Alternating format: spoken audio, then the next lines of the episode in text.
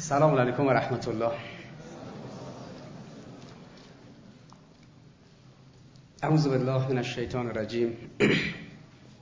بسم الله الرحمن الرحیم. و به نستعین انه خیر ناصرا و معین. خدا رو شکر و سپاسگزارم که توفیقی شد. امروز در جمع نورانی شما عزیزان در مراسم سالگرد شهادت شهید رحیمی شرف حضور داشته باشم و امیدوارم که خدا توفیقی به ما عطا کنه که رهرو صدیقی برای این شهدای عزیز باشیم و بتونیم این مسیر رو که منتج به زمین سازی ظهور انشالله خواهد شد رو در این مسیر نقش آفرین باشیم. جمله که مرقوم فرمودند مجاهد فرهنگی بدون مرز انقلاب اسلامی این پنج واژه مجاهد و فرهنگی و بدون مرز و انقلاب و اسلام خب بار بسیار زیادی داره و خب طبیعی است که امروز در حیات انقلاب اسلامی تلاشی که برخی صورت میدن تا اعلام کنن که انقلاب اسلامی تمام شده و ما سی و هفت سال هست که از دوره انقلاب گذشتیم و ضرورتی نداره دیگه انقلاب ادامه داشته باشه تبیین این موضوع و مشخص کردن اینکه انقلاب استمرار داره همین نیست که ملاحظه فرمودید. 1375 شهید رحیمی با فاصله طولانی از خود وقوع جمهوری اسلامی و شکلگیری جمهوری اسلامی. و امروز شهدای مدافع حرم ما حکایت از این می‌کنه که همچنان انقلاب ادامه داره که ما برای استمرار اون شهید میدیم. و اینکه بیرون مرزها ما سید حسن نصرالله رو در لبنان می‌بینیم که میجنگه و شیخ سلمان رو در بحرین می‌بینیم که در زندان شیخ نمر رو مشاهده می‌کنیم که سر ایشون رو مثل ابا عبدالله می‌برند در عربستان و شیخ زکزاکی رو در نیجریه در زندان می‌کنن. انقلاب جهانی اسلام در جای جای ممالک اسلامی و بیرون جهان اسلام استمرار داره. توطعه و خطری که امروز جامعه ما رو تهدید می‌کنه توسط بعضی از اطرافیان امام رضوان الله تعالی علیه اینه که رسما و علنا دارن اعلام می‌کنن که انقلاب تمام شد. حرفشون اینه که می‌خواهیم انقلاب اسلامی باشیم یا جمهوری اسلامی. می نویسند که اگر انقلاب اسلامی باشیم باید انقلابمان را صادر کنیم.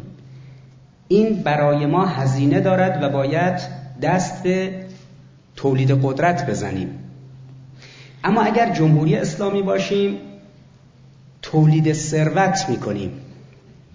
این انحرافی که در اطرافیان امام شکل گرفته در جمهوری اسلامی و امروز به صورت جدی مطرحه و موجب شده که در واکنش به این مواضع رهبر انقلاب در طول سال گذشته بیش از پنج بار بر ادامه و استمرار انقلاب اسلامی تاکید کنند ما رو بر این میداره که بازخانی کنیم این مسئله و این روند رو که انقلاب اسلامی آن سازوکاری رو که منتج شد به جمهوری اسلامی در کف ببینیم.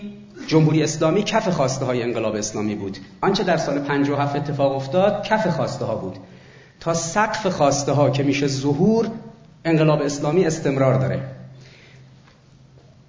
اگر کسانی که امروز مدعی هستند انقلاب اسلامی تمام شد و جمهوری اسلامی شروع شد و جملهشون اینه ما دیگر نباید به عقب برگردیم. اگر به عقب برگردیم ما انقلاب کردیم که به جمهوری اسلامی برسیم. دیگر به عقب نباید رجعت کنیم. یعنی چی؟ یعنی اینکه اگر کسی امروز حرف از انقلاب بزنه رفته تو سال 55 56 و 57 این انحرافی که در بعضی از افرادی که لباس روحانیت تنشونه در مراجع و مصادری در خبرگان رهبری حضور دارند. در مراکز تصمیم سازی کلان نظام حضور دارند. نان انقلاب اسلامی و حرکت اسلام رو می‌خورند. اما مهمترین موانع پیشرفت انقلاب اسلامی هستند. موضع این افراد موجب شد که حتی رهبر انقلاب یکی دو روز مونده به 22 بهمن امسال در دیدار فرماندهان نیروی هوایی ارتش جمهوری اسلامی فرمود انقلاب که هنوز به نتیجه نرسیده. هنوز انقلاب به اهداف خودش نرسیده و ایشون سه تا هدف کلی انقلاب رو که هنوز محقق نشده رو برشمردن. اون جامعه آرمانی و تحقق اون عدالت و اون ساختار و سبک زندگی فرمودن که محقق نشده. انقلاب اسلامی چطور در ایران تمام شده که شیخ زکزاکی در نیجریه این گونه حرکت رو جلو برده؟ انقلاب اسلامی چطور تمام شده وقتی در عراق این سازوکارها رو می‌بینیم؟ انقلاب اسلامی چگونه تمام شده وقتی در افغانستان و پاکستان هند و ممالک دیگه حرکت شیعه و حرکت اسلام حتی در خود اروپا شاید دوستان اطلاع نداشته باشن که گسترش اسلام به ویژه تشیع در ایالات متحده به گونه ای حالت جوشش و جریان و سیالان داره که حیرت انگیزه. همونطوری که خیلی از آفریقا خبر نداشتن یا از آسیا از آنچه که در اروپا و آمریکا هم رخ داده و در حال رخ دادن هست بی اطلاع هستند جایی که خود رهبری رأسا نامه می‌زنن به جوانان آمریکای شمالی و اروپا. پس ما یک خطری رو در مسیر انقلاب اسلامی باش مواجه هستیم که این خطر برمیگرده به بعضی از کسانی که موجهن در درون نظام و خسته شدن. حالا ما به اینکه اینها خسته شدن کاری نداریم. صدر اسلام هم خیلی دور بر پیامبر خسته شدن. دور بر ائمه هم خیلی خسته شدن. ولی آنچه که در جامعه ما باید روشن و شفاف بشود و پیام این نشست ها و این بزرگ داشت ها باید این باشد اینه که همان گونه که خونه ابا عبدالله همچنان گرمه و پرچم قرمزی که بر گنبد ایشون هست نماد خونخواهی ابا عبدالله تا زمان ظهور مسئله خون شهدای ما هم یک خونخواهی داره چون بالاخره مفهوم سارالله اینکه اینا خون خدا هستند و خدا خونبهای این شهداست این رو به ما میده که ما آرمان تحقق تمدن نوین اسلامی و جامعه آرمانی مهدوی رو نباید از بشریت بگیریم. حالا انسان ایرانی که هیچ. این خطری است که در کشور ما وجود داره. ما وقتی که می‌بینیم رهبر انقلاب امسال چند بار روی مفهوم انقلاب اسلامی تاکید کردن و پدیده تمدن نوین اسلامی رو مبتنی بر آنچه که امام راحل فرموده بودن مجددا مطرح فرمودن یک نکته ای داریم. این بدون مرز انقلاب اسلامی و اون مجاهد فرهنگی بدون مرز انقلاب اسلامی اون انگاره جهانی بودن رو برای ما روشن و شفاف می‌کنه. نکته بسیار کلیدی در این مسیر تبیین دو نکته اصلی است. نکته اول اینه که شهید رحیمی شهید وحدت بوده. این مفهوم وحدت امروز بیش از آنچه که در گذشته روش تمرکز شد مورد نیاز ماست. خطری انقلاب اسلامی و اساس اسلام رو داره تهدید می‌کنه اساس اسلام. که اگر اون روزی که امثال شهید رحیمی و شهید گنجی و انصاری و دیگران این مسیر رو رفتند اگر ما از اون روز این فعالیت رو متمرکز انجام داده بودیم شاید امروز شهدای مدافع حرم ما اینگونه مجبور نبودن در بعضی از عرصه ها بجنگن. که حالا من این ساختار رو بهش اشاره می‌کنم. اونم اینه که دشمن از مفهومی یاد کرده در یک سال و نیم اخیر به نام جنگ مذهبی جدید سی ساله. یکی از رسالت هایی که امروز ما داریم در طول ماهای اخیر هم مکرر در فضای آکادمیک و دانشگاهی کشور بهش پرداختیم اینه که ایالات متحده رسما اعلام کرده که یک جنگ مذهبی سی ساله بین شیعه و سنی در جهان اسلام شروع شده و سی سال بعد وقتی که این جنگ تمام شد اثری از اسلام نمیمونه نه اثری از شیعه یا سنی. دشمن موضع و مشت خودش رو باز کرده. ریچارد هاس رئیس شورای روابط خارجی ایالات متحده زمانی که داعش سال گذشته موسل رو گرفت و تا پشت دروازه های بغداد آمد رسما نوشت که جنگ مذهبی سی سالی جدید آغاز شد. چند وقت بعد آقای دکتر هنری کیسینجر کتابی نوشت به نام نظم جهانی جدید. یک فصلی رو اختصاص داد به اینکه یک جنگ مذهبی سی ساله شروع شده اسلام در انتهاش نابود میشه. زبیگنیو برژینسکی ارشد استراتژیست ارشد جناح دموکرات آمریکا دو تا مصاحبه کرد پارسال و گفت جنگ مذهبی سی ساله شروع شده و انتهاش اسلام نابود خواهد شد. آقای مکمیلان ساختار بعد از جنگ مذهبی سی ساله ترسیم کرد که جهان اسلام بدون اسلام چه خواهد شد؟ تقسیمات کشورها قومیتی می شود. و بعد از آقای مکمیلان دو ماه پیش آقای جانکری وزیر خارجه آمریکا ماجرای سوریه رو اعلام کرد که این خودش آغاز جنگ جهانی جنگ مذهبی سی سال است. پس ما آنچه که از هر شب از تلویزیون میشنویم که یک گروهی نشستن از عربستان و ترکیه و ایران و نمی‌دونم آمریکا و اروپا و روسیه دارن بسات داعش رو جمع می‌کنن. اینها از زبان من به عنوان یک معلم استراتژی بشنوید.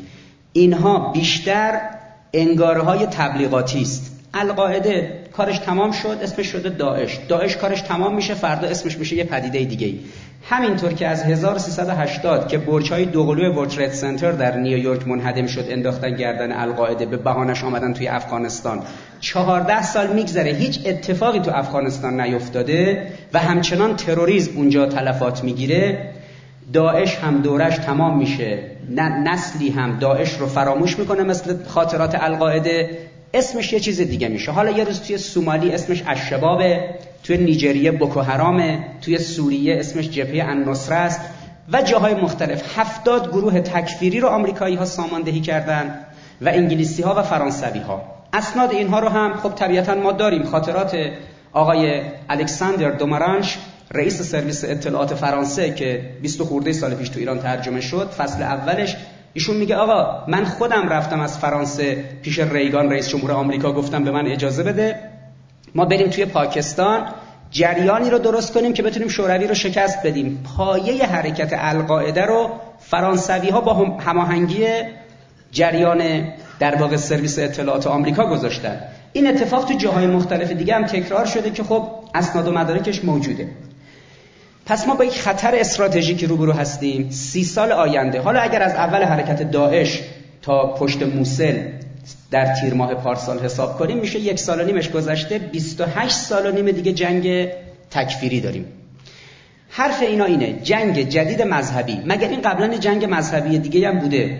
جنگ مذهبی سی ساله ای که نام می‌برن 400 سال پیش در کشور مشخصا فرانسه شروع شد. 1370 گروه تاریخ رادیو میرن دیدار رهبر معظم انقلاب. ایشون به گروه تاریخ رادیو میفرماد که نرید غرب رو تو برنامه تاریخی اینجوری معرفی کنید. غرب اینجوری نشد که دین رو کنار گذاشت. بهش میگن دوره رنسانس. دوره رنسانس توی غرب با یک جنگ مذهبی سی ساله شروع شد. بعد ایشون توضیح میده دیگه که کشتاری بود. شبی به نام عید سن بارتلمی در فرانسه 8000 نفر از اینا رو کشتن. قضایای اون خانم کاترین دو مدیسی اینا رو رهبر معظم انقلاب اسم می‌بره. ها بعدشون توضیح میده بابا اینا یه کشداری کردن. در واقع اونجا کاتولیک و پروتستان افتادن به جان هم. همدیگر رو کشتن سی سال. بعدش دیگه برای همیشه دین کنار گذاشته شد. اصل تاریخ غرب و دین در تاریخ غرب اینه. امروز آقای ریچارد هاس آقای برژینسکی آقای جانکری آقای مکمیلان و به خصوص آقای کسینجر اعلام می‌کنه که جنگ مذهبی جدید سی ساله. اینا میگن عین اون جنگ مذهبی سی ساله 400 سال پیش اروپا در جهان اسلام هم چنین کشتاری صورت می‌گیره. خب یک شب در پاریس عید سن بارتلمی در اون شب 8000 نفر از پروتستان ها که مذهب جدیدی بود به وجود اومده بود توی آلمان یه گروهی بهش گرویده بودن. در جای به نام فرانسه. یک شب تا صبح 8000 نفر از اینا کشته شدن به شکل فجی. زمینه نفرتی رو به وجود آورد که چند وقت بعد جنگی شروع شد بین کاتولیک ها و پروتستان ها در درون مسیحیت. کاتولیک های مسیحیان کاتولیک مذهب و مسیحیان پروتستان مذهب سی سال چنان از همدیگه کشتند که اروپا جمعیتش نصف شد. به این دوره میگن دوره تاون سیاه. عین یه بیماری تاون کشتار مذهبی اینها رو نابود کرد. انتهای این مسیر کشور آلمان جمعیتش یک سوم شد. یعنی از هر سه نفر آلمانی یه نفر زنده مونده بود. اون روز دوربین فیلم برداری و دوربین عکاسی نبوده. اما نقاشان اون دوره از جنایت های اون روزگار تابلوهای نقاشی عظیمی کشیدن.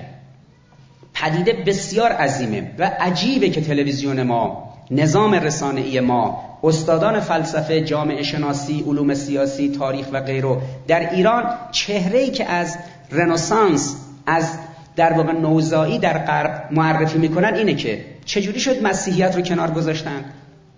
آقایی بود به قول معروف آمد گفت کره زمین گرده اون یکی آمد یه مسئله دیگه ای رو گفت بردنش تو دادگاه تفتیش عقاید محاکمش کردن. دین کنار گذاشته شد به خاطر این دادگاه ها یا میگن لئوناردو داوینچی اومد تابلو مونالیزا لبخند ژکوند رو کشید و آقای در واقع میکلانش مجسمه داوود رو تراشید. آخه با چهار تا تابلو نقاشی مونالیزا لبخند ژکوند یا مجسمه داوود میکلانج رنسانس صورت می‌گیره.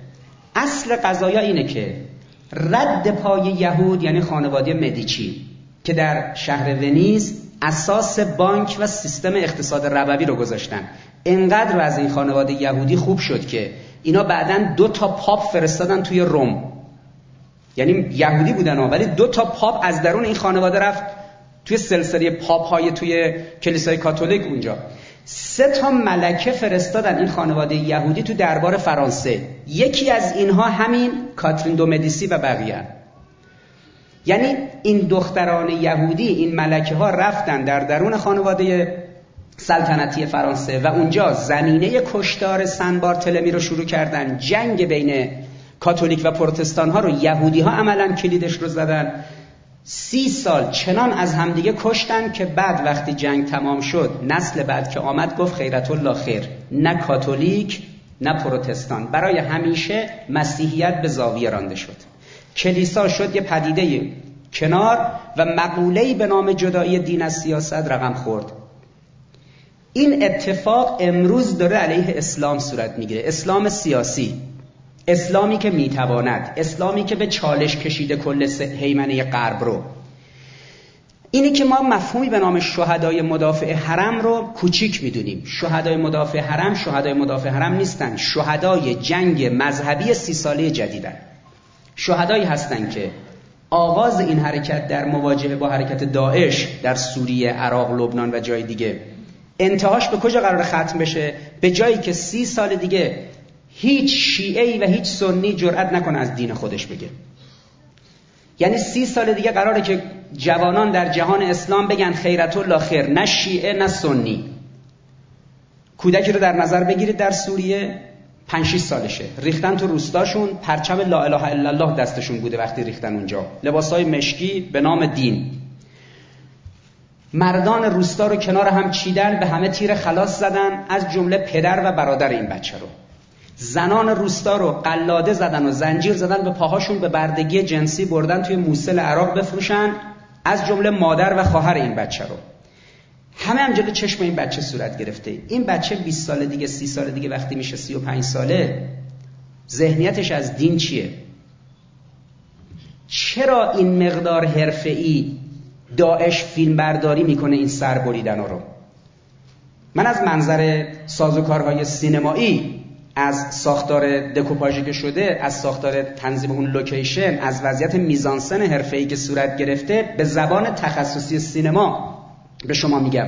شما فقط اگر فیلم صحنه سربریدن قبطی ها رو مسیحیان و قبطی ها رو مصری ها رو در ساحل کشور لیبی توسط القاعده ببینید پنج تا دوربین تو صحنه است. انگار هالیوود اینو فیلم برداری کرده. کرین کردن دوربین از بالا تراولینگ کرده. خب به اینا مواد مخدری رو تزریق می‌کنن که موقعی که می‌خوان سرشون رو ببرن یه گیجی خاصی دارن. انگار دارن نقش بازی می‌کنن. یعنی میزانسن داره. انگار یه کارگردانی هست گفته شما از این زاویه وارد بشید بعد قد تروریستا بلندتر از قد اون افراد همه حالتها بیرو. همه دارن نقش بازی می‌کنن توی اون سکانس. چرا این مقدار سینماگرای حرفه‌ای میان پشت سر القاعده پشت سر داعش پشت سر بوکو حرام پشت سر النصره فیلم برداری حرفه‌ای می‌کنن؟ برای اینکه به جهان غرب بگن این اسلامیه که قرار بیاد جایگزین لیبرالیزم بشه. لیبرالیزم تمام شده. لیبرالیزم به بنبست رسیده. اقتصاد غرب فرو پاشیده. در ایران استادان اقتصاد و دولت مردان ما جرأت نمی‌کنن صداشو در بیارن.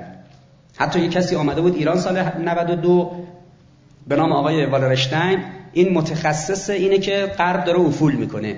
رسما در وزارت خارجه ما کسی بهش گفته بود مبادا بری فردا در دانشکده علوم اجتماعی دانشگاه تهران تو سخنرانیت بگی لیبرالیزم در حال افوله. به ما لیبرال ها فشار میارن. این فرد با روزنامه آمریکایی مصاحبه کرد فرداش توی خبرگزاری داخلی اون متن ترجمه شد. اگر مردم ما مطلع بودن که اقتصاد غرب پاشیده اقتصاد جهان پاشیده و جهان در واقع تو آستانه یک جنگ جهانیه جهان در آستانه یک انقلاب جهانی است مردم که دو سال منتظر نتیجه مذاکرات نمیموندن. اما وقتی این فرد به این این هشدار رو داد این فرد رفت توی هتل تو تهران. خیلی ناراحت و افسرده. که بهش گفته بودن مبادا اون تخصصش فروپاشی آمریکا و لیبرالیسم بود. بهش بگی آقا فردا برو تو دانشگاه تهران بگو که آقا لیبرالیسم نپاشیده. از آمریکا باش تماس می‌گیرن. روزنامه آمریکایی که می‌خوایم باید مصاحبه بگیریم. گفته بود که من تو ایرانم نمی‌تونم. اه تو ایران چه کار می‌کنی؟ آمدم ایران اینجوریه. به من لیبرال ها تو وزارت خارجه ایران گفتن مبادا این حرفو فردا بزنی. عدو شود سبب خیر اگر خدا خواهد. فردا این تیتر اون روزنامه شد که والرشتن رفته ایران بهش گفتن این کارو نکن. خبرگزاری داخلی این تیتر رو پیدا کردن ترجمهش کردن. خیلی افتضاح شد. آبروریزی شد دیدنی. مسئولین و مشاوران فرهنگ دولت تماس گرفتن با صدا و سیما گفتن آقا زود برید تو فلان هتل از این فیلم برداری کنید از این خبر تهیه کنید. به آقای طالب زاده آقای طالب زاده نادر خودش اینو من مستقیم از زبان خود نادر میگم. گفت ما بلند شدیم رفتیم توی هتل دوربین کاشتیم هر کاری کردیم. برای پروفسور ولرشتین هر چی آقا این دیگه یک کلمه حرف نزد ترسیده بود. مردم ما به دلیل آنکه دولت مردان ما و استادان اقتصاد دانشگاه های ما نمی‌خوان صداشو در بیارن مردم ما نمی‌دانن که اقتصاد اروپا و آمریکا دچار چه مصیبتیه. آمریکا مهمترین شهرهای صنعتیش ورشکست شدن رفته پیکارش اما چه تصویری امروز در جامعه ما نشون داده میشه از اقتصاد آمریکا و اروپا که ما بدبختیم که گفتیم انقلاب اسلامی سر زنانمون هجاب داریم ولایت فقیر رو پذیرفتیم به لبنان و فلسطین کمک کردیم. غرب به انتهای راه رسیده. لیبرالیزم در آستانه فروپاشی و سقوط جهانیه. جهان با دو سناریو بیشتر مواجه نیست. یا با انقلاب جهانی یا با جنگ جهانی. از این دوتا حالت خارج نیست. در بحث‌های آینده شناسی عمده آینده شناسای مختلف دنیا رو این تاکید می‌کنن یا انقلاب جهانی یا جنگ جهانی. اما چطور حالت سکراوری در ملت ما ایجاد کردن که ما سی و پنج سال تحریمیم بدبختیم؟ بقیه جهان گل و بلبلیه. خب یک جریانی در داخل داره میگه هیچ خبری نیست تو دنیا. ما فقط بدبختیم. همه جای دنیا اقتصادش خوبه. اقتصاد جهان نه تنها امسال سال 2016 در رکوده. بانک جهانی و صندوق بین المللی پول اعلام کرده سال آینده سال 2017 هم رکود جهانی وجود دارد. مردم به امید این بمانید که در اثر آمد و رفته این هیئت های اقتصادی اتفاقی در زندگی شما بیفته. رشد اقتصادی کشور چه و چه شود؟ این امید به ناامیدی خواهد انجامید. به دلیل اینکه اونی که شما امید بستید بهش اونور مرزا اون خودش دچار هزار یک مشکله. پس یک جریانی در داخل داره میگه انقلاب تمام شده هیچ خبری نیست بیرون و جهان گل و بلبلی ما دچار مشکلیم. یک جریانی هم از بیرون مرزها داره میگه از درون که انقلاب اسلامی رو داریم جلوشو می‌گیریم. داریم میگیم دیگه انقلاب اسلامی نیست جمهوری اسلامی انقلاب تمام شده. داریم نرمالیزاسیون می‌کنیم. داریم شرایط تو ایران عادی می‌کنیم. روحیه انقلابی رو از مردم ایران می‌گیریم. اون جریان هم میگه خب ما هم از بیرون چه کار می‌کنیم؟ از بیرون اسلام رو چنان ویران می‌کنیم که این اسلام نتواند جایگزین لیبرالیزم شود. اسلامی که جایگزین لیبرالیزم خواهد شد باید ویرانش کنند. از این رو جنگ مذهبی سی ساله ای رو شبیه آنچه که در 400 سال پیش توی اروپا رخ داده آغاز کردن کشتار عظیمی شده. البته آنچه داره رخ میده عنایت حضرت حق. انقلاب اسلامی انقلابی نیست که مردم ما مبده و مدعیش باشد. می‌تواند منتقل بشود به عراق منتقل بشود به سوریه به لبنان به بحرین به عربستان به افغانستان به پاکستان به نیجریه به هر کشور دیگه ای این گونه نیست که مردم ما همیشه بتوانند ادعا کنند که ما همیشه انقلابی به نام اسلام رو جلو می‌بریم. ممکنه مردم دیگه مثل نیجریه زمینه ظهور رو فراهم کنن. ممکنه مردمی توی جای دیگه توی آمریکای لاتین این کارو بکنن. مراقب باشیم که افتخار این که آغازش با ما ایرانیا بود انجامش با ما ایرانی ها بماند. و الا خدا مسیر ظهور رو معطل دولت مردان جمهوری اسلامی یا عناصر فکری فرهنگ جمهوری اسلامی نمی کند. اینه که جنگ مذهبی سی ساله به این نیت شروع شده که اسلام رو ویران کنیم. اگر ما از شهدای مدافع حرممون امروز به نیکی یاد می‌کنیم اینها نرفتن تو سوریه جلوی مش دل دزد تروریست مثل داعش و النصره بیستن. اینها کسانی هستند که شهدای صف اول مبارزه با جنگ مذهبی سی سالند. اینا رفتن که جلو این توطئه که قرار در انتهاش اسلام نابود بشه و اسلام از درجه اعتبار ساقط بشه رو بگیرن. پس مفهوم شهید وحدت وقتی در مورد شهید رحیمی به کار میره همون مفهومی است که امروز در مورد شهدای مدافع حرم و در مورد کسانی مثل شهید آیت الله نمر یا در مورد بزرگانی مثل شیخ زکزاکی یا شیخ سلمان یا سید حسن نصرالله یا آیت الله سیستانی و دیگران به کار میره. این نکته رو باید مد نظر داشته باشیم. اما نکته دوم چیه؟ تاریخ انگلیس در چون مهمترین کاری که یک انسان انقلابی بدون مرز انجام میده تو بصیرتش دشمن شناسیه. انسانهای بزرگی که دشمن خوب شناختن از سید جمال الدین اسدآبادی تا شهید رحیمی. آنچه که بیشترین تنین رو در کلام امام راحل داشته و در کلام مقام معظم رهبری کلمه دشمنه. قرآن چی میگه؟ قرآن تأکید می‌کنه که شیطان برای شما عدو مبینه هشدار میده. دشمن آشکاره مراقب باشید. ما در زندگی انقلابیمون یکی از اساسی ترین سازوکارهایی که داریم دشمن شناسیه انگلیس به عنوان دشمن اصلی در قرن 19 چه کرد؟ خیلی قرن 19 قرن عجیبیه. انگلیسیا بالاخره آمریکا رو گرفته بودن پوست کله سرخپوستا رو کنده بودن. کشور جدیدی به نام آمریکا رو انداخته بودن. در 1803 این کشور دیگه توسط تاماس جفرسون رسما نهایی میشه سازوکارش. در همون ابتدای قرن 19 ده 20 سال بعدش جای رو می‌گیرن به نام استرالیا. 1800 تقریبا 10 1820 کشور جدیدی رو شکل میدن به نام استرالیا. یعنی کمتر از 200 ساله که جایی به نام استرالیا رو انگلیسی‌ها گرفتن تبدیل کردن به قاره پنجم اقیانوسیه در واقع استرالیا و نیوزیلند رو. 200 سال پیش انگلیسی‌ها گرفتن. همون موقع توی هند تریاک تولید می‌کردن 1830 توی هند تریاک تولید می‌کردن توی چین میفروختن. مردم چین مقاومت کردن. 400 500 میلیون جمعیت داشت موقع بزرگترین جمعیت جهان رو داشت. خوب دقت کنید امام وقتی میفرماد ام الفساد. تو هند تریاک تولید می‌کرد بخش خصوصی انگلیس. توی چین میفروخت. کلمه جنگ تریاک رو آقایان و خانم های جوان تو اینترنت جستجو کنن. جنگ تریاک. شاه چین گفت آقا ما چقدر بدبختیم چرا گذاشتیم مردممون همه آلوده به تریاک بشن؟ بگیرید این انگلیسی ها رو بریزید بیرون تریاکاشون هم بریزید تو دریا. تمام مردم معتاد شده بودن.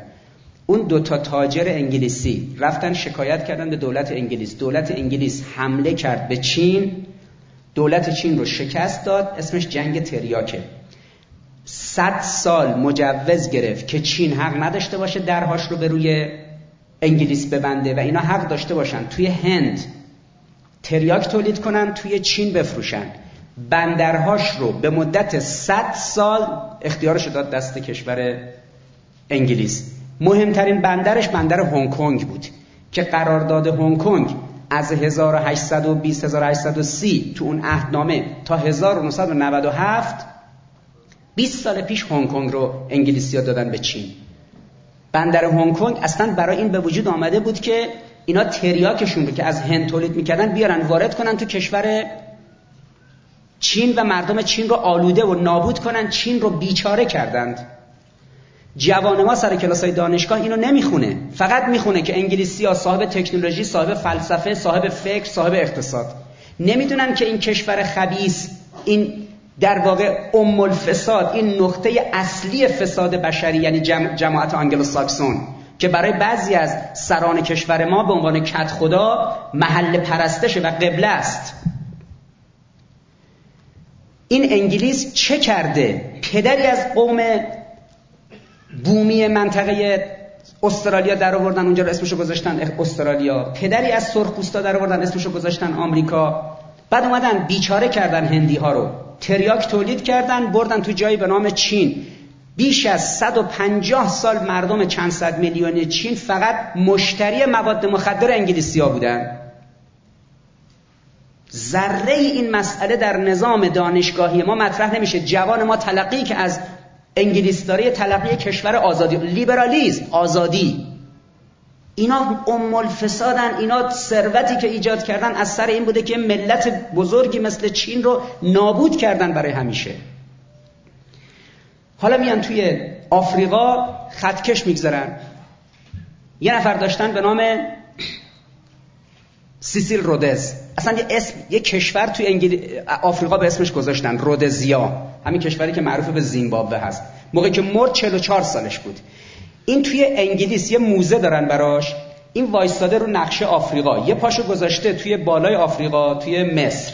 یه پاشم گذاشته تو آفریقای جنوبی. از بالا تا پایین قاره. آقای سیسیل رودز. یه استراتژیستی که موقعی که مرد 44 سالش بود. اینا نشستن. کشورهای آسیایی آفریقایی و آمریکای لاتین رو تقسیم کردن. تمام مرزها رو اینا کشیدن. مرزهای آمریکا رو اینا کشیدن مرزهای ایران هم اینا کشیدن. چجوری کشیدن؟ از وسط قومیت ها کشیدن. خطکش گذاشتن از وسط قومیت ها کشیدن. قومیت ها بیفتن به جان هم همیشه جنگ و مصیبت. 97 درصد مرزهای دنیا رو انگلیسی ها تو اون دوره کشیدن. تمام مرزها رو جوری کشیدن که بین ایران و عراق اختلاف بین ایران و پاکستان اختلاف بین ایران و افغانستان اختلاف. تمام کشورهای دنیا با هم اختلاف دارن. همه هم انگلیس کشیده. اصل تفرقه بی اندازه حکومت کن. این اختلافات جغرافیایی بوده. همیشه 150 سال گذشته بین قومیت ها تو همه جای دنیا جنگ به خاطر که انگلیسی این کار کردن. اصلا تو آفریقا نگاه می‌کنید خطکش گذاشتن. مرزای بین چاد بین لیبی بین مصر بین بعضی از این کشورها اصلا خط مستقیمه. یعنی خطکش گذاشتن تقسیم کردن کشور سازی کردن. این خباست جنایتی که اینا انجام دادن. در جهان اسلام صرف این که مرزها رو جدا کنن خطکش بگذارن تفکیک کنن به تنهایی کفایت نمی‌کردن. آمدن تفرقه مذهبی ایجاد کردن. سه تا مذهب ایجاد کردن. در ایران بهاییت. در عربستان وهابیت. در هند قادیانیت. سه تا مذهب جعلی درست کردن و این سه تا مذهب جعلی احساس کردن حالا که نمیشه مسلمین رو مبتنی بر فقط انشقاق جغرافیاییشون به جان هم انداخت باید مذاهب جعلی درست کرد تفرقه مذهبی. الان مرکز اصلی بهاییت کجاست؟ مرکزش توی شهر عکا در شمال فلسطین اشغالیه تحت مدیریت رژیم صهیونیستی. وهابیت مرکزش کجاست؟ در ریاض. قادیانیت هم که توی پاکستان و افغانستان ببینید چه می‌کنه. سه مذهب جعلی به جان جهان اسلام انداختن و الان ما با پدیدهی به نام اهل سنت رو برو نیستیم. جریان وهابی اصلا اندیشه اسلامی نیست. وهابیت مثل بهاییت. آیا شما شیعیان در متن تفکر شیعی حرکت محمد علی باب علی محمد باب و دیگران رو شیعه می‌دونید؟ کدوم عالم شیعی کدوم مرجع تقلید شیعه قبول داره جریان انحرافی بهاییت رو؟ همین گونه وهابیت هم در درون مذاهب چارگانی اصلی اهل سنت جایی نداره. پس ما با چه خطری روبرو هستیم؟ اینی که 150 سال 200 سال پیش اینا بهاییت وهابیت قادیانیت رو ایجاد کردن. اون ستا رو انداختن امروز به جون اسلام میگن جنگ مذهبی سی ساله. ما چه باید بکنیم؟ باید بدانیم که بین شیعه و سنی جنگی نیست.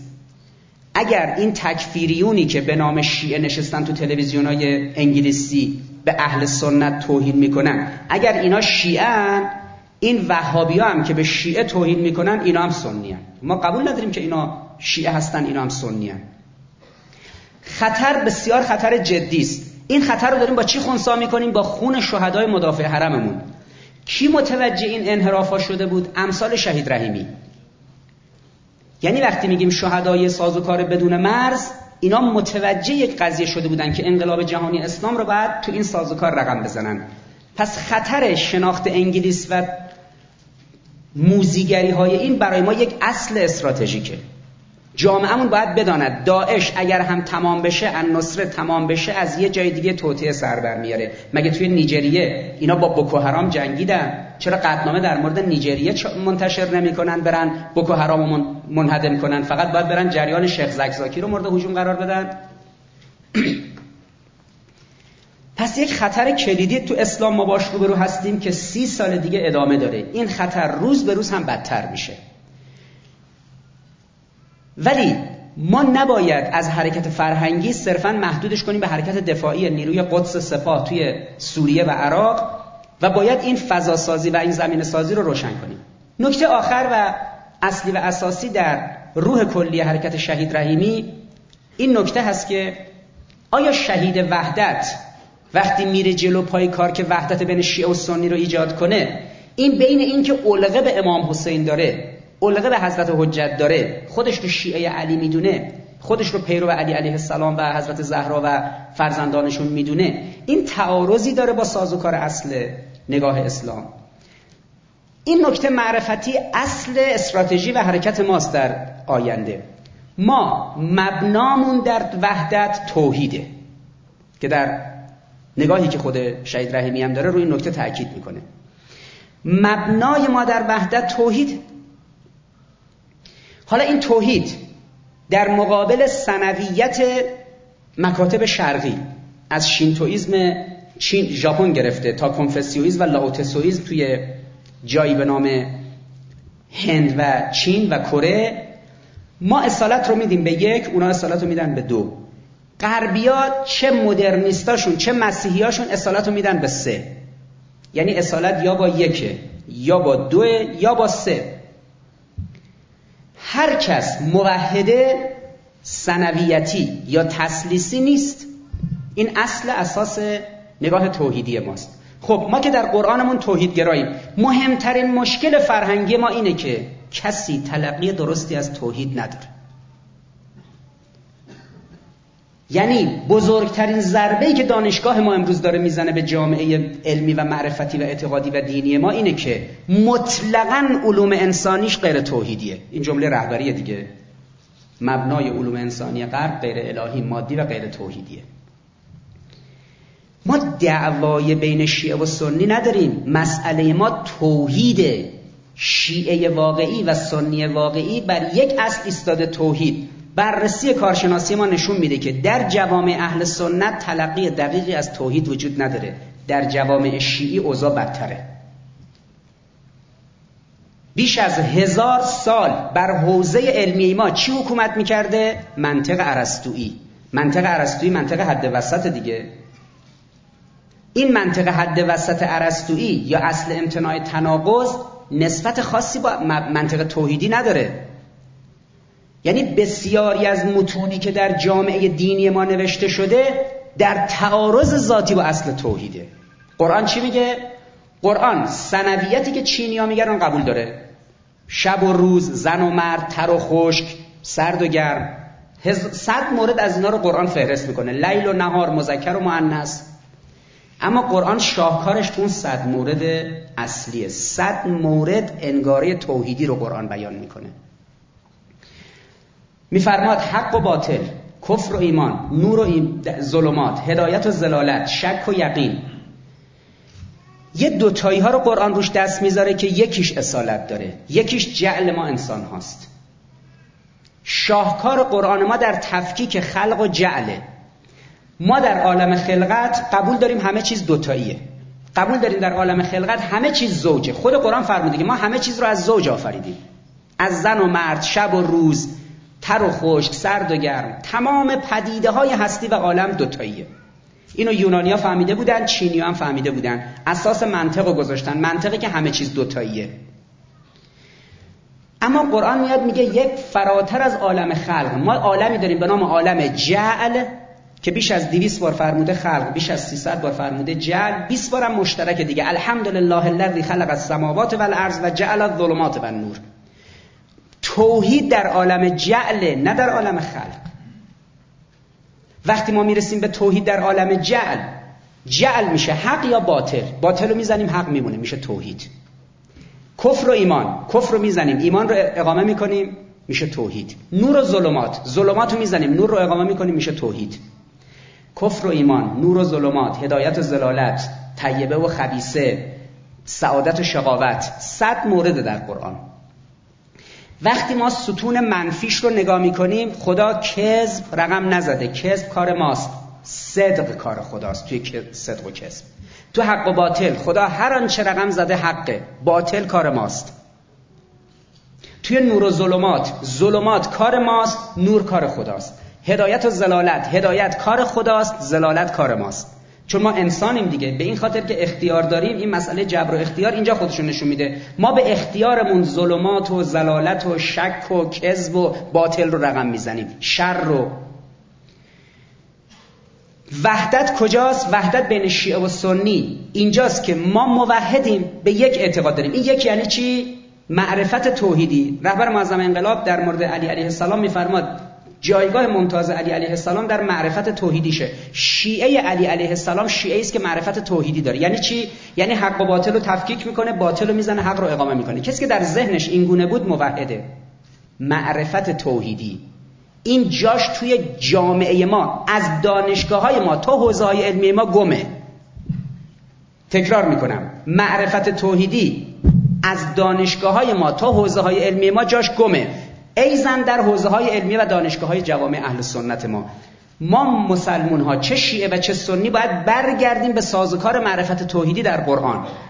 اونجا که بیایم بین این که ما ائمه رو بهشون ارادت داریم در تشیع و برادران اهل سنت ما در واقع اصل امامت رو ندارن هیچ اختلافی نمیشه. چرا؟ چون اگر در نظام معرفت توحیدی باشه حالا معلوم میشه چرا ما ائمه رو قبول داریم.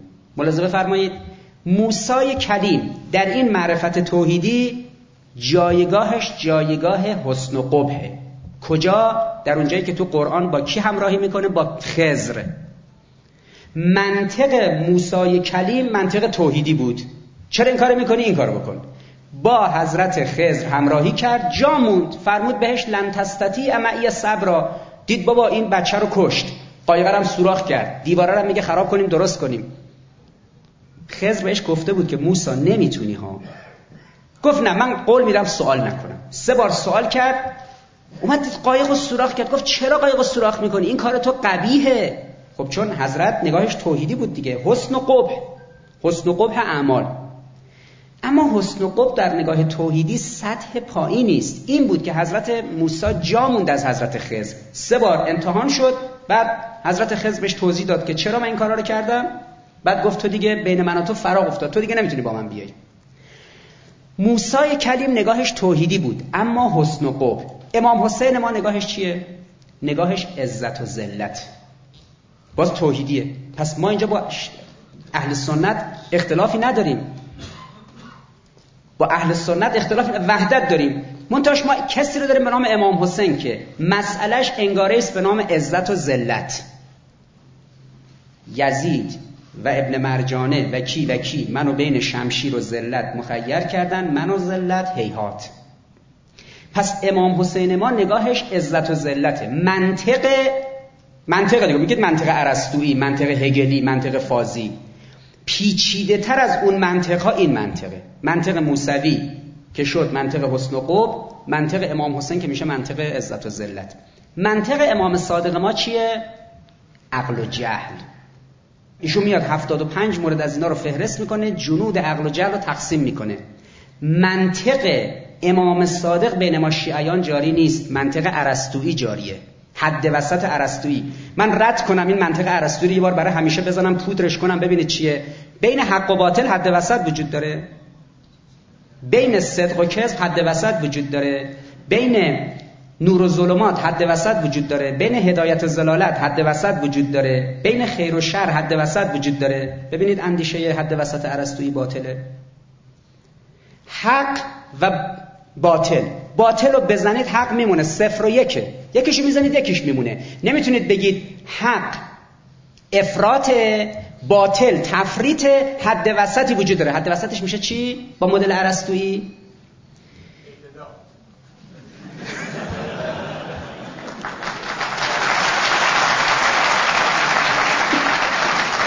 مگر همین تفسیر باشه و الا چیز دیگه ای توش در نمیاد. خود این اعتدال رو وقتی که رفتن دیدار مقام معظم رهبری سال 92 مقام معظم رهبری فرمود تا شعارتون از دستتون نگرفتن منحرفش نکردن تعریفش کنید تفسیرش کنید. فرداش یکی از وزیرای کابینه مصاحبه کرد. گفت ما منظورمون از اعتدال حد وسط عرستویه فردای اون روز این موضع این وزیر دو عالم بزرگ یکی در قم یکی در تهران موضع گرفتن. مرحوم حضرت آیت الله مهدوی کنی در تهران علامه مصباح یزدی در قم. هر دو در روز بعدش موضع گرفتن که از حد وسط عرستویی اعتدال در نمیاد. تئوریسین های دولت ما از اون لحظه به بعد مطلق سکوت کردن. دقت بفرمایید. 92 ابتدای حرکت دولت. میرن دیدار مقام معظم رهبری. ایشون میفرماد تا شعار اعتدال و دیگران براتون تعریف نکردن تبیینش کنید منظورتون چیه. حرکت اعتدال وقتی قرار شد رقم بخوره فرداش وزیر کار رفت گفت آقا ما منظورمون از اعتدال حد وسط عرستویه حرف مزخرفی که هزار سال پدر حوزه علمی ما رو در آورده. حوزه علمی ما بیشتر از اینکه امام جعفر شناس و حضرت امیر شناس باشد ارسطو شناس بوده. سایه ارسطو بر حوزه علمی ما بسیاری از انگاره های دینی ما رو غیر توحیدی کرده. وقتی که این مصاحبه مطرح شد که آقا حد وسط ارسطویی مبنای ما در مسئله اعتداله مرحوم حضرت آیت الله مهدوی کنی در تهران بلافاصله موضع گرفتن فرمود از حد وسط ارسطویی اعتدال در نمیاد.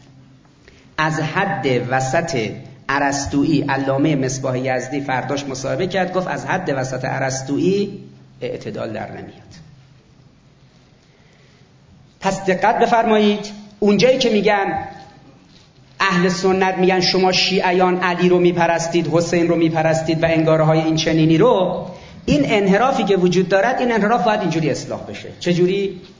به این معنا که اگر ما و, ما و اهل سنت تمرکزمون رو بذاریم رو توحید نه توحیدی که تو الازهر تعریف میشه یا تو حوزه علمی ما تعریف میشه.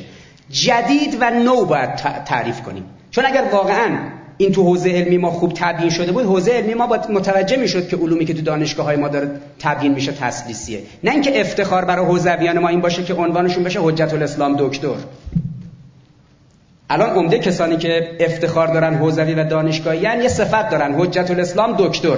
یعنی میرن توی علوم انسانی تسلیسی غرب یه رشته رو می‌خونن لیسانس فوق لیسانس دکترا می‌گیرن میان بیرون خودشون هم نمی‌دونن حرفی که رهبر انقلاب می‌زنه میگه مبنای علوم انسانی غرب غیر توحیدی یعنی چی؟ اساسش مطلقا تسلیسیه. حالا اینا رو خیلی شما روشن کردیم مشخص کردیم تدریس کردیم. درد ما در مسئله وحدت توحیده. درد ما در مسئله وحدت توحیده. ما و اهل سنت مشکل عدم فهم توحید داریم. اگر توحید خوب مشخص شد برای ما دوستان عزیز امام حسین ما نگاهش توحیدی عزت و ذلت. امام صادق ما نگاهش توحیدی عقل و جهل.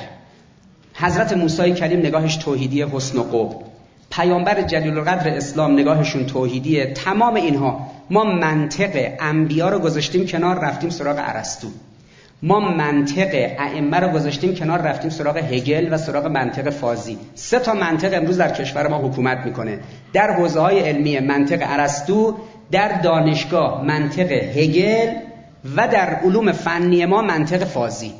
این سه تا منطق اساس معرفت انسانهای موحد شده. خب معلوم میشه که جامعه ما نمی‌تونه به توحید برسه. همینجوری کلی میگیم آقا اصل توحید یکتا پرستی. همینجوری به هم تموم شد. اگر ما نگاه شهید رحیمی و نگاه شهدای این چنینی رو مبنای عمل قرار بدیم شهید رحیمی چطور می‌تونه بره؟ هم امام حسین رو قبول داشته باشه و برای امام حسین عزاداری کنه هم بره با برادران اهل سنت سازوکار وحدت رو رقم بزنه. چون جوهر عملش توحیدیه. این جوهر عمل توحیدی حلقه مفقوده کارهای فرهنگی ماست. آدم فرهنگی مقصر نیست چون آدم علمی ما اینو تولید نکرده. مادامی که نظام دانشگاهی ما دوستان نتواند به علم توحیدی برسد از این دانشگاه نمیشه مطلبی در آورد بفرستی توی نیجریه. چرا شیخ زکزاکی بدون وجود سازمان تبلیغات وزارت ارشاد صدا و سیما بسیج حوزه هنری وزارت آموزش و پرورش وزارت علوم حوزه علمیه چرا شیخ زکزاکی بدون همه اینها تونسته میلیون ها نفر رو شیعه کنه؟ چون به زبان فطرت انسان ها رفته دین رو تبلیغ کرده. چرا شهید رحیمی این توفیق رو داشته؟ چون به زبان فطرت یعنی زبان توحید عمل می‌کرده. چرا ما موفق نیستیم در وزارت علوم و نظام دانشگاهی ایران؟ چون علوممون تسلیسیه. به قول رهبری غیر توحیدیه. چرا صدا و سیمای ما سازمان تبلیغات ما حوزه علمیه ما موفق نیست؟ چون حوزه علمیه ما عرستوییه هجابی روی انگاره توحید ما کشیده شده. شهدای ما نگاهشون فطریه. به زبان فطرت این سازوکار رو رقم می‌زنن. از این رو این توفیقی که نصیب شد امشب خدمت شما عزیزان باشم و این جلسه عظیم رو در ثبت یاد و خاطره شهدای بزرگی مثل شهید رحیمی و شهدای مدافع حرممون و گرامی داشته مبارزان اسلام انقلابی در نیجریه و در افغانستان و در سوریه و در عراق و در جاهای دیگه گرامی داشته اینها رو داشته باشیم. این نکته رو به خودم و به خصوص به دوستان جوان حاضر در جلسه یادآوری و از حیث تذکر مطرح می‌کنم که عنایت داشته باشن. ما برای اینکه بتوانیم این جنگ مذهبی سی سالی خطرناک رو خونسا کنیم باید حرکت انقلابی برای وحدت مد نظر داشته باشیم. وحدت رو از کجا می‌تونیم شروع کنیم؟ از نگاه توحیدی. منتها علی علیه السلام رو هم از منظر توحید به برادران اهل سنت معرفی کنیم. امام حسن و امام حسین و حضرت حجت رو هم از منظر توحید به بزرگانمون به جامعه اهل سنت معرفی کنیم. همون حرکتی که به زبان فطرت از شهید رحیمی تا شیخ زکزاکی رقم زدن. جا داره که تبریک ارز کنم به شهید رحیمی این شهید بزرگ بابت فرزندانشون و بابت خانوادهشون. در وانفسایی که بسیاری از بزرگان انقلاب و امام دور بر امام فرزندانشون با بودن خود اون بزرگان همراه امام و دور بر امام. با بودن خود اون افراد. فرزندانشون آنگونه در آمده که موجب خفت و خاری پدر مادراشون هستن بسیاری از انگاره هایی که این وسط گم میشه تو حرکت فرهنگی و سبک زندگی در جامعه ما اینه که شهدای بزرگوار ما عمدتا فرزندانشون بسیارشون انسانهای مطلوب و تراز و شاخصی در میان. حرکتی که فرزندان شهید رحیمی رقم زدن یک پیام برای ما داره. اون پیام هم یکی از علما این تحقیق رو انجام داده بود. و یه موقعی توی جلسه خصوصی خدمت بعضی از دوستان این رو مطرح کرد. میگفتش که روی زندگی انبیا کار کردم چرا انبیا بچه هاشون خراب در می اومدن روی زندگی ائمه هم کار کردم چرا بعضی از ائمه هم بچه بد در اومدن؟ می‌دونید دو تا از ائمه ما زناشون تو خونشون زهر دادن بهشون مثل امام حسن علیه السلام. روی علما و فقها هم کار کردم چرا بعضا بچه هاشون خراب در می اومدن معروف دیگه. و رو مسئولان انقلاب اسلامی هم مطالعه گسترده کردم ببینم چرا بچه هاشون خراب در میان. به یک نکته رسیدم. زنای انبیا زنهای بعضی از ائمه زنهای بعضی از فقها و زنهای بعضی از مسئولین. خودشون آدمای خوبی بودن و زناشون زمینه انحطاط این بچه هاشون شدن. این خیلی درس داره. این که شهید رحیمی خودش که اثر خونش که شهدا اثر خونشون الحمدلله تا ابد پاورجاست دیگه. اون رستگاری رو داره.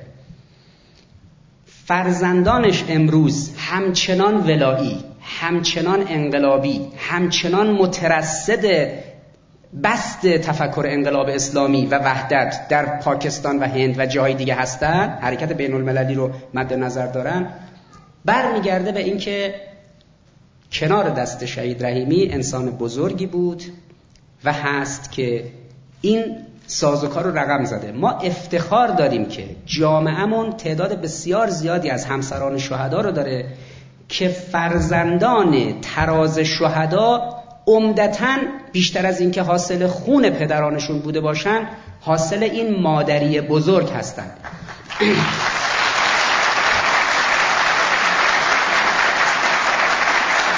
و از این رو امروز که مسئله سبک زندگی در مسائل فرهنگی ما مطرحه دوستان جوانی که دست به قلمن اهل اندیشه و اهل تولید فیلم سینمایی مستند متون مکتوب و غیره هستن به دو سه نکته در رسیدن به اینکه فرزندان شهدا به این سطح می‌رسن توجه داشته باشن. اولا به نطفه پاک. ثانیا به شیر پاک. ثالثا به لغمه پاک. آنگاه اثر خون اون شهید و ضمنا تربیت عظیمی که این مادران اعمال کردن تا فرزندانشون کم از پدرانشون نداشته باشن. غالبا نقش این مادران مقفول واقع میشه. امید ما به خدا اینه که همونطوری که ما به مادرمون به حضرت فاطمه زهرا سلام الله علیها تأسی می‌کنیم در این قضایا خدا به ما توفیق بده که زنان و دختران جامعهمون قدر همسران شهدا مادران شهدا و دختران شهدا را بیش از پیش بدانند. ان الله و سلام.